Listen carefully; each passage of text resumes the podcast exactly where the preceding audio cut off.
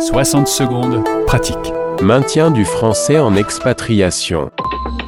Question de Jérémy à Oxford. Mon enfant lit en français mais ne l'écrit pas. Que faire? Bonjour Jérémy. Oh là là, ça c'est difficile parce qu'effectivement, entrer dans l'écriture, c'est l'étape, on va dire, euh, la plus difficile.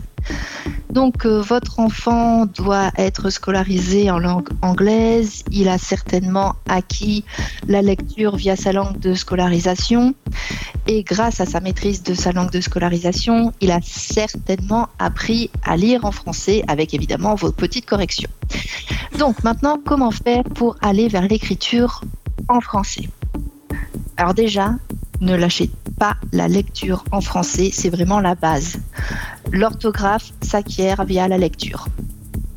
Ensuite, il faut savoir quelque chose de très important.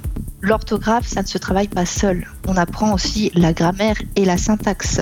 Donc, il est important de tout travailler en même temps.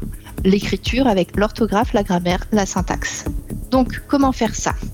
Eh bien, allons aux choses les plus simples à mettre en place.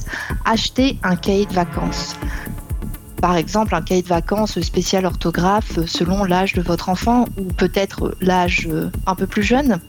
Comme ça, vous pourrez lui proposer des exercices pour acquérir l'écriture, une bonne orthographe en français. Et surtout, surtout, maintenez la lecture. Enfin, une chose très importante, n'oubliez pas les jeux. Jouer, c'est essentiel pour l'apprentissage. Donc, pourquoi pas euh, acheter un Scrabble ou tout, euh, tout jeu qui propose l'écriture et la lecture. Voilà, ça va vous demander du temps, mais ça vaut la peine.